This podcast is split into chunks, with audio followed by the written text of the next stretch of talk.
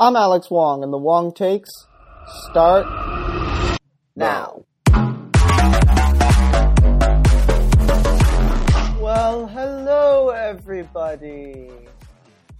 It's uh, gee, what day is it? Hmm, it's been so long. It's Sunday, December 9th, 2018. We come to you for the first time in December, nine days after the turn of the month because well it's been a very busy week with uh, for me with uh, extracurriculars and curriculars and whatnot. And i just haven't got a chance to sit down or stand up in front of my computer and uh, record an episode. And i gotta be honest with you We're, our show's gonna have to change a little bit i think with the way I, I talk about it because we're no longer really a lot of the news that i plan to talk about is frankly old news. Uh, but there is a lot that I've got planned, so we're gonna get right into it uh, in a little bit. I actually want to just say uh, I was able to this week upload because for some reason. Uh, Apple decided, okay, now we can now we can start publishing episodes. So episode seventy went up, and then a, I think a day later, episode seventy one and seventy two uh, both went up which was great. I'm finally able to get back on track. It no longer says schedule for update on Podcast Connect. It now says active, which is phenomenal. Uh, hopefully, this can go up with some sense of urgency. I guess Apple just must have glitched out for a few weeks. Um, but either way, we appear to be back on schedule, and so what I'm planning for is to have this episode, um, and then I've got a little bit of content already prepared for next week's episode, in addition to the week in the NFL um, that's currently taking place um, either as you're listening to this or maybe it happened yesterday. Um, but we're going to be a little bit behind. Uh, so, planning on having that uh, topic that from this week I've saved, saved for next week because I already had so much planned for this week. Um, so, I, I think I'll get another episode out on Tuesday. Um, I should be freer this week so hopefully Tuesday, but it wouldn't also wouldn't be the worst thing to get it out a little bit later. But we might have a slightly shorter episode next Tuesday or this coming Tuesday, um, just because of this whole scenario and how I've got to cram so much into or try to fit um, perhaps a little less than than a week's worth of news into one episode. Um, but this intro is already too long. It's going on two and a half minutes, so let's get started. Um, the first topic of the week is one that unfortunately we're not going to be able to talk about too much after this. Um, but I love having it while I was here. College football championship weekend, week uh, number 14 in the NCAA. And the first game that was actually like a week and a half ago, so it's kind of old news, but Alabama beating Georgia 35 to 28. Yeah, I had a bunch of game notes for this, but honestly, um, I, I, really don't know much to say. I mean, there was questionable decisions made by Georgia with Kirby Smart uh, going for it on fourth uh, and 11. But this was just a great football game. And the, the narrative, the narrative coming into this is, um, as uh, I forgot who says, but it, it was that this was a rematch of the national championship game from last year. And we expect these two SEC heavyweights to battle it out. And we got to see that for sure. Alabama was down 14 and came back to win by scoring three consecutive touchdowns, led by who else um, but Jalen Hurts. Tua Tagovailoa, the star quarterback for Alabama, who came in in the national championship game because Hurts was struggling. Now in the SEC championship game, the biggest game of the year by far, uh, coming into this for Alabama. Jalen Hurts uh, has to come in for an injured Tua. Um, and just what a role reversal. It really is great to see Jalen Hurts succeed because imagine you're in his position. You, you play pretty well all year. I mean, people forget he, he was not playing too well uh, on offense leading up to the national championship game. It wasn't like he had one bad half and Saban subbed him out. I mean, and they, they lost to Auburn uh, a few weeks before that, 26 to 14, I believe. Um, and Jalen Hurts and that offense had not looked super phenomenal, and so that wasn't just a spur of the moment decision. But either way, you're Jalen Hurts, you're 26 and two in your career, and you're in the national championship game. You've waited so long for this. You lost to Clemson last year, and your whole your whole goal this year was to make it back, and you get there, but then you get subbed out after you have one bad half, uh, and that's got to be crushing for him. and just the fact that he stayed at Alabama had uh, felt a sense of loyalty, despite he's not obligated to feel any loyalty. I mean, it's not like Alabama's paid him, or it's not like they're solely responsible for giving him his big break. He was under no obligation to stay there, and yet he did. He decided not to use his transfer, uh, and he decided not to sit out. He decided to take one for the team, support Tua the entire time. I mean, there was, despite the quarterback controversy, uh, which came out of skill, there was no other controversy. I mean, Jalen Hurts never publicly badmouthed Tua, and then the same goes the other way. Uh, there was never an issue, and that's really shows his character um, and it's really rewarding to see him do well. Um, and with this game, as the announcer Gary Danielson said, Jalen Hurts will be a legend at Alabama. Um, so this was a crushing loss for Georgia because they knew coming in if you beat Alabama, you are catapulting uh, above Notre Dame for sure, maybe even above Clemson with the the amount of quality that win is. Um, and to be so close, to know that you were one play away from making the national championship game a few weeks ago, and now um, you don't even get back to the playoff after having this great year. Um, and their two losses were to Alabama and LSU. It's really disappointing for Jake Fromm, the obviously talented sophomore, but he's going to be coming back his junior year, um, and that team is still going to be good next year. They should be highly ranked uh, coming off, coming into next year. And the other big championship game from this weekend, or last week, like last weekend, the Big 12 championship game, Oklahoma and Texas. Uh, the Red River rematch, but it wasn't really the shootout. Well, the score was still 39 to 27, but it wasn't the same shootout we saw the first time. It wasn't uh, the same shootout that we're used to seeing in the Big 12. And Oklahoma's defense kind of ended up being the story because Ellen, Sam Ehlinger, uh, I asked the week before, was he hurt? He was not hurt. I mean, they used him very liberally as far as running the ball um, and allowing him to take hits. Um, but Oklahoma, they forced turnovers and they made explosive plays. I, I, it was a week and a half ago, but I remember this one cornerback blitz with Texas at their own two yard line. Ehlinger drops back, and he has no idea. From the right side, this cornerback is coming straight for him. He's unblocked horrible. Um, I guess they they were expecting someone to come, but Ehlinger doesn't see him, and he just gets blown up. I was surprised he didn't fumble it when I saw it live.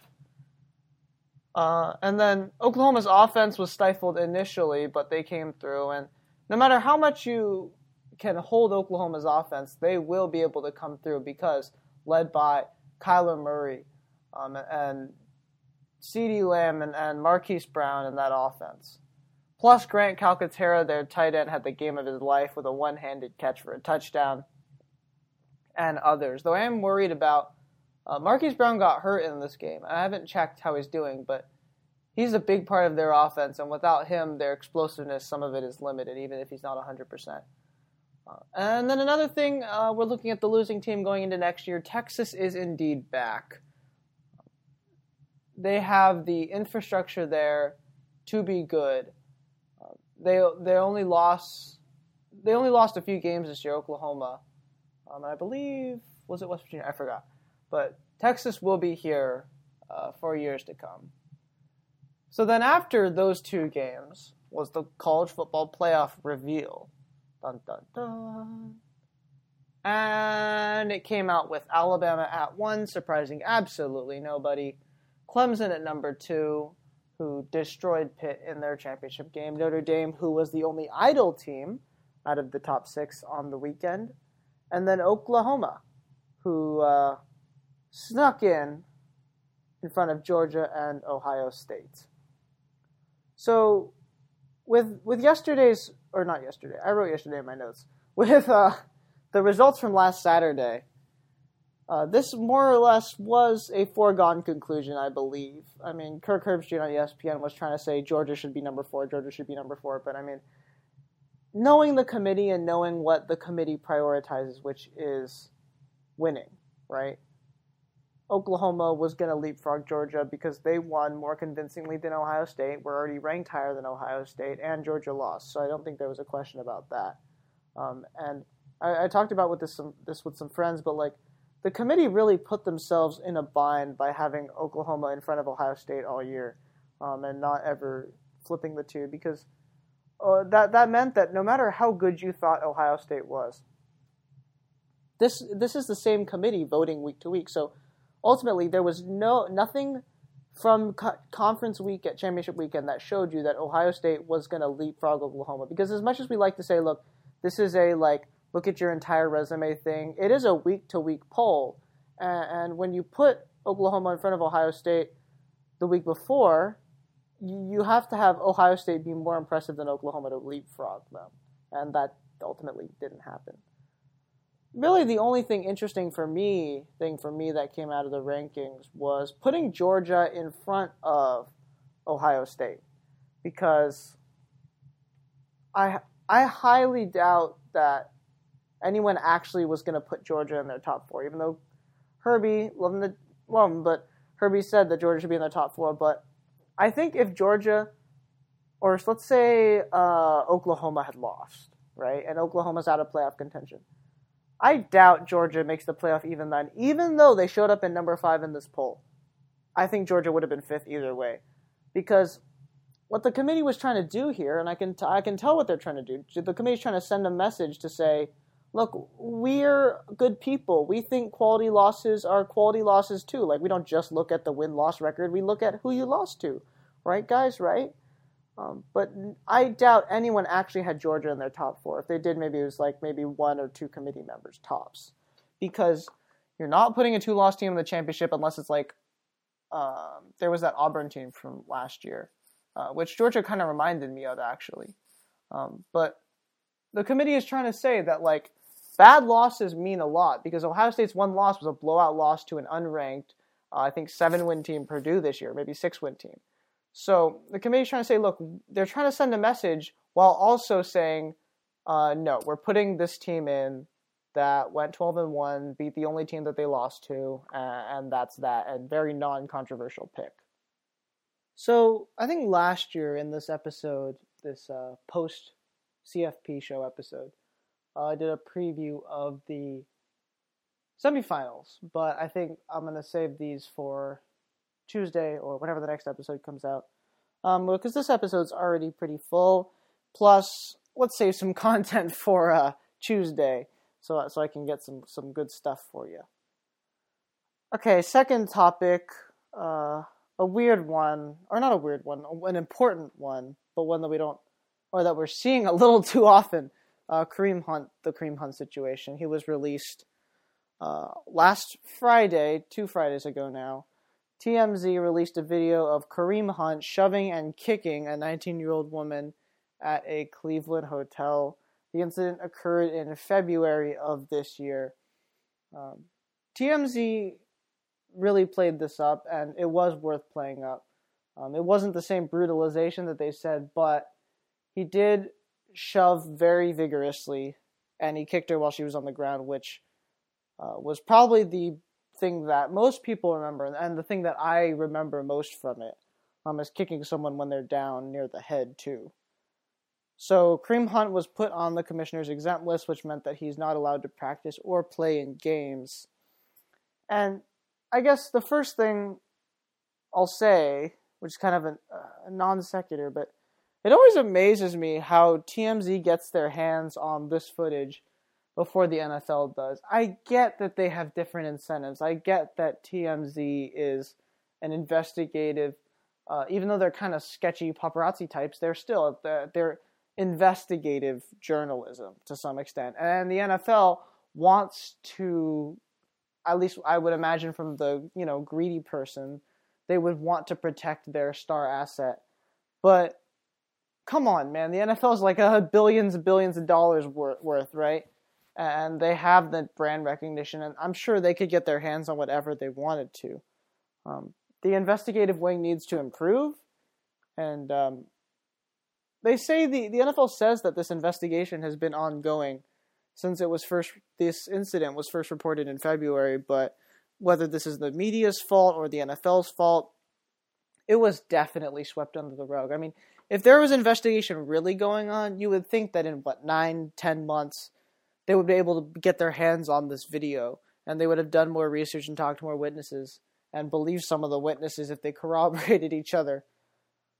But uh, the NFL really needs to work on that.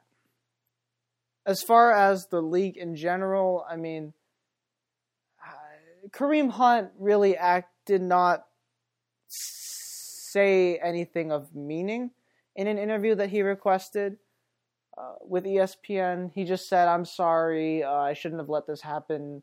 The same old stuff, but it's not like he he really owned up to it. He didn't say in detail what happened. He didn't try to explain the rationale in any meaningful sense.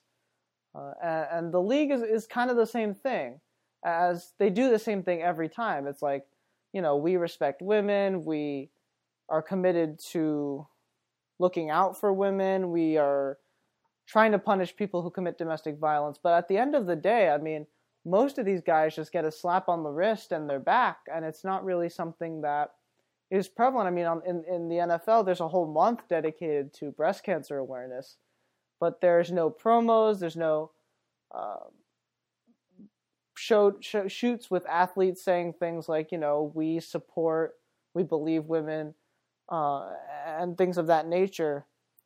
And that's what the league has to try to do is actually bring awareness to this because it is a problem in their league, even if it's a societal issue, even if it's something that's sent into these men before they enter the National Football League. It's still something that happens under their watch. And as such, the blame shifts on to them, regardless of if they want it to or not. The Chiefs appear to be one of the only players that's leaving the situation relatively unscathed as far as the off of the field goes. Um, they claim to release him because of him lying about what he did during this incident. I think they were willing, given his star power and his age, being only 23, they were willing to look past this a little bit um, if he did what he told them he did at the time, which was very little. Um, but because he lied to them and because of what he did, they released him. And I think maybe it's been an unpopular opinion, but I think that was a fair way to treat it. I mean, is the team expected him to not give him the benefit of the doubt if they don't have the video evidence, if they don't have uh, the the concrete details? And I think that's what the Chiefs decided to do here. So I don't know if Kareem Hunt is going to have a future in the league. I think he will, given he's so young. I mean, Ray Rice is the obviously analogous situation of this with domestic violence and having it on tape and everything. But Ray Rice was on the decline and he wasn't going to be a superstar the way that Kareem Hunt is still going to be a superstar. And with a league that still contains guys like Reuben Foster, uh, who committed an act of domestic violence and was recently picked up by the Washington Redskins. The NFL teams as long as there's talent, they have a place for them on their roster. And the other thing is, the NFL really has. I just wrote this down and I kind of forgot about it, but I'll bring it up. Unless there's strong public evidence and strong public opinion, the NFL has very little care for these types of things. And I guess it's not really a, a surprise, but it should be. And on that note, we transfer into the NFL from last week. Uh, we're moving toward the playoffs. We're four weeks away. And this may seem a little old, but I think there are some things we can really take from this game. The Chiefs beat, or these games, the Chiefs beat the Raiders 40 to 30. Um, and we got some answers about the Kansas City Chiefs without Kareem Hunt. I haven't crunched the numbers yet for this week, but for last week, they, they had a running back by committee with Spencer Ware getting 14 carries, but not a consistent string of like three down back type deals like Hunt. Um, and the offense, I think, will be fine. Travis Kelce had a big game, and he had a big game as well this week. Chris Conley had a big game. Tyreek Hill almost had some big receptions, although his production, I think, will take a hit without Hunt. And Mahomes did miss some deep throws in that game, but that's to be expected. He's still a rookie, and he's gonna have a he's gonna have chances later on. The Cowboys beat the Saints on Thursday Night Football, 13 to 10, which is now a week and a half ago. Um, I don't think anyone saw this coming, and the Saints defense struggled this week against Tampa Bay as well.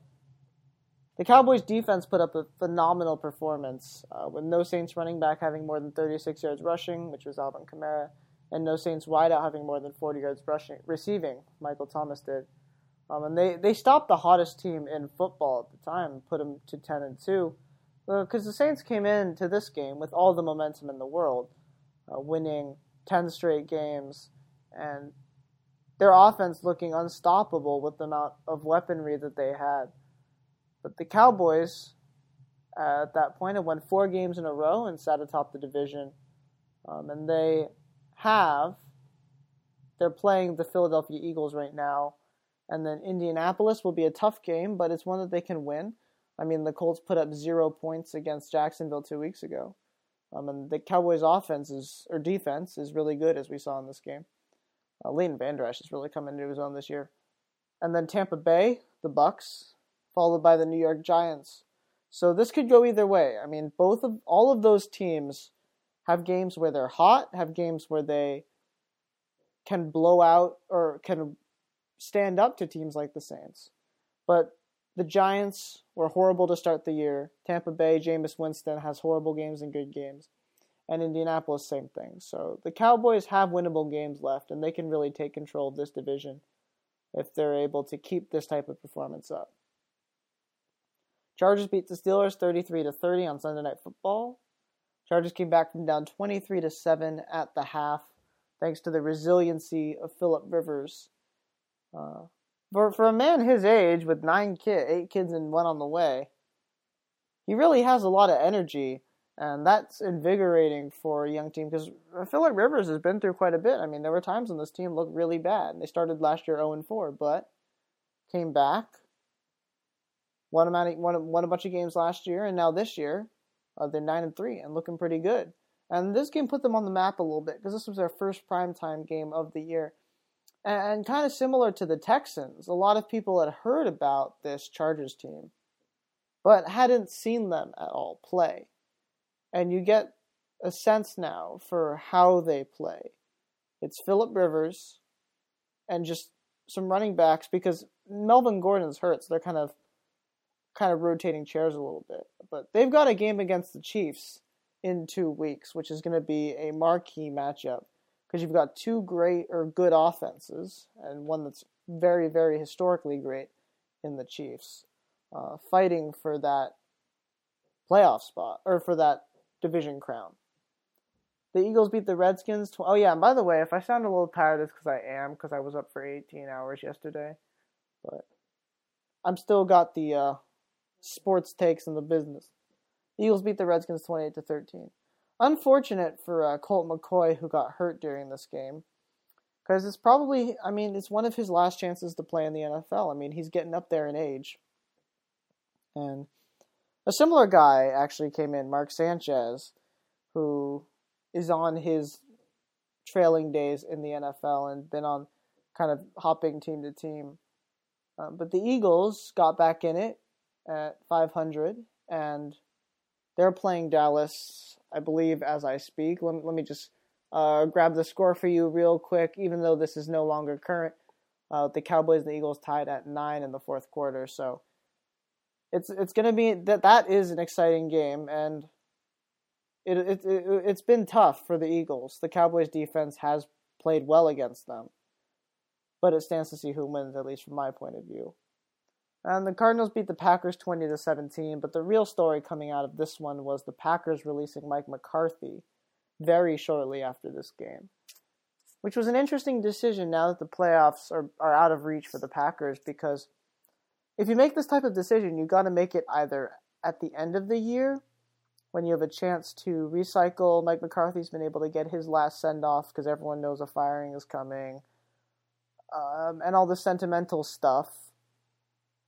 Versus if you release him when the playoffs are still within reach, that's also okay because now you know, okay, so we might have a chance. We need to actually get a new, fresh group in so that we have time to get acclimated to the system and everything before the playoffs. But now that the playoffs are out of reach, I mean, this was just a firing for no reason, um, and I don't like the decision.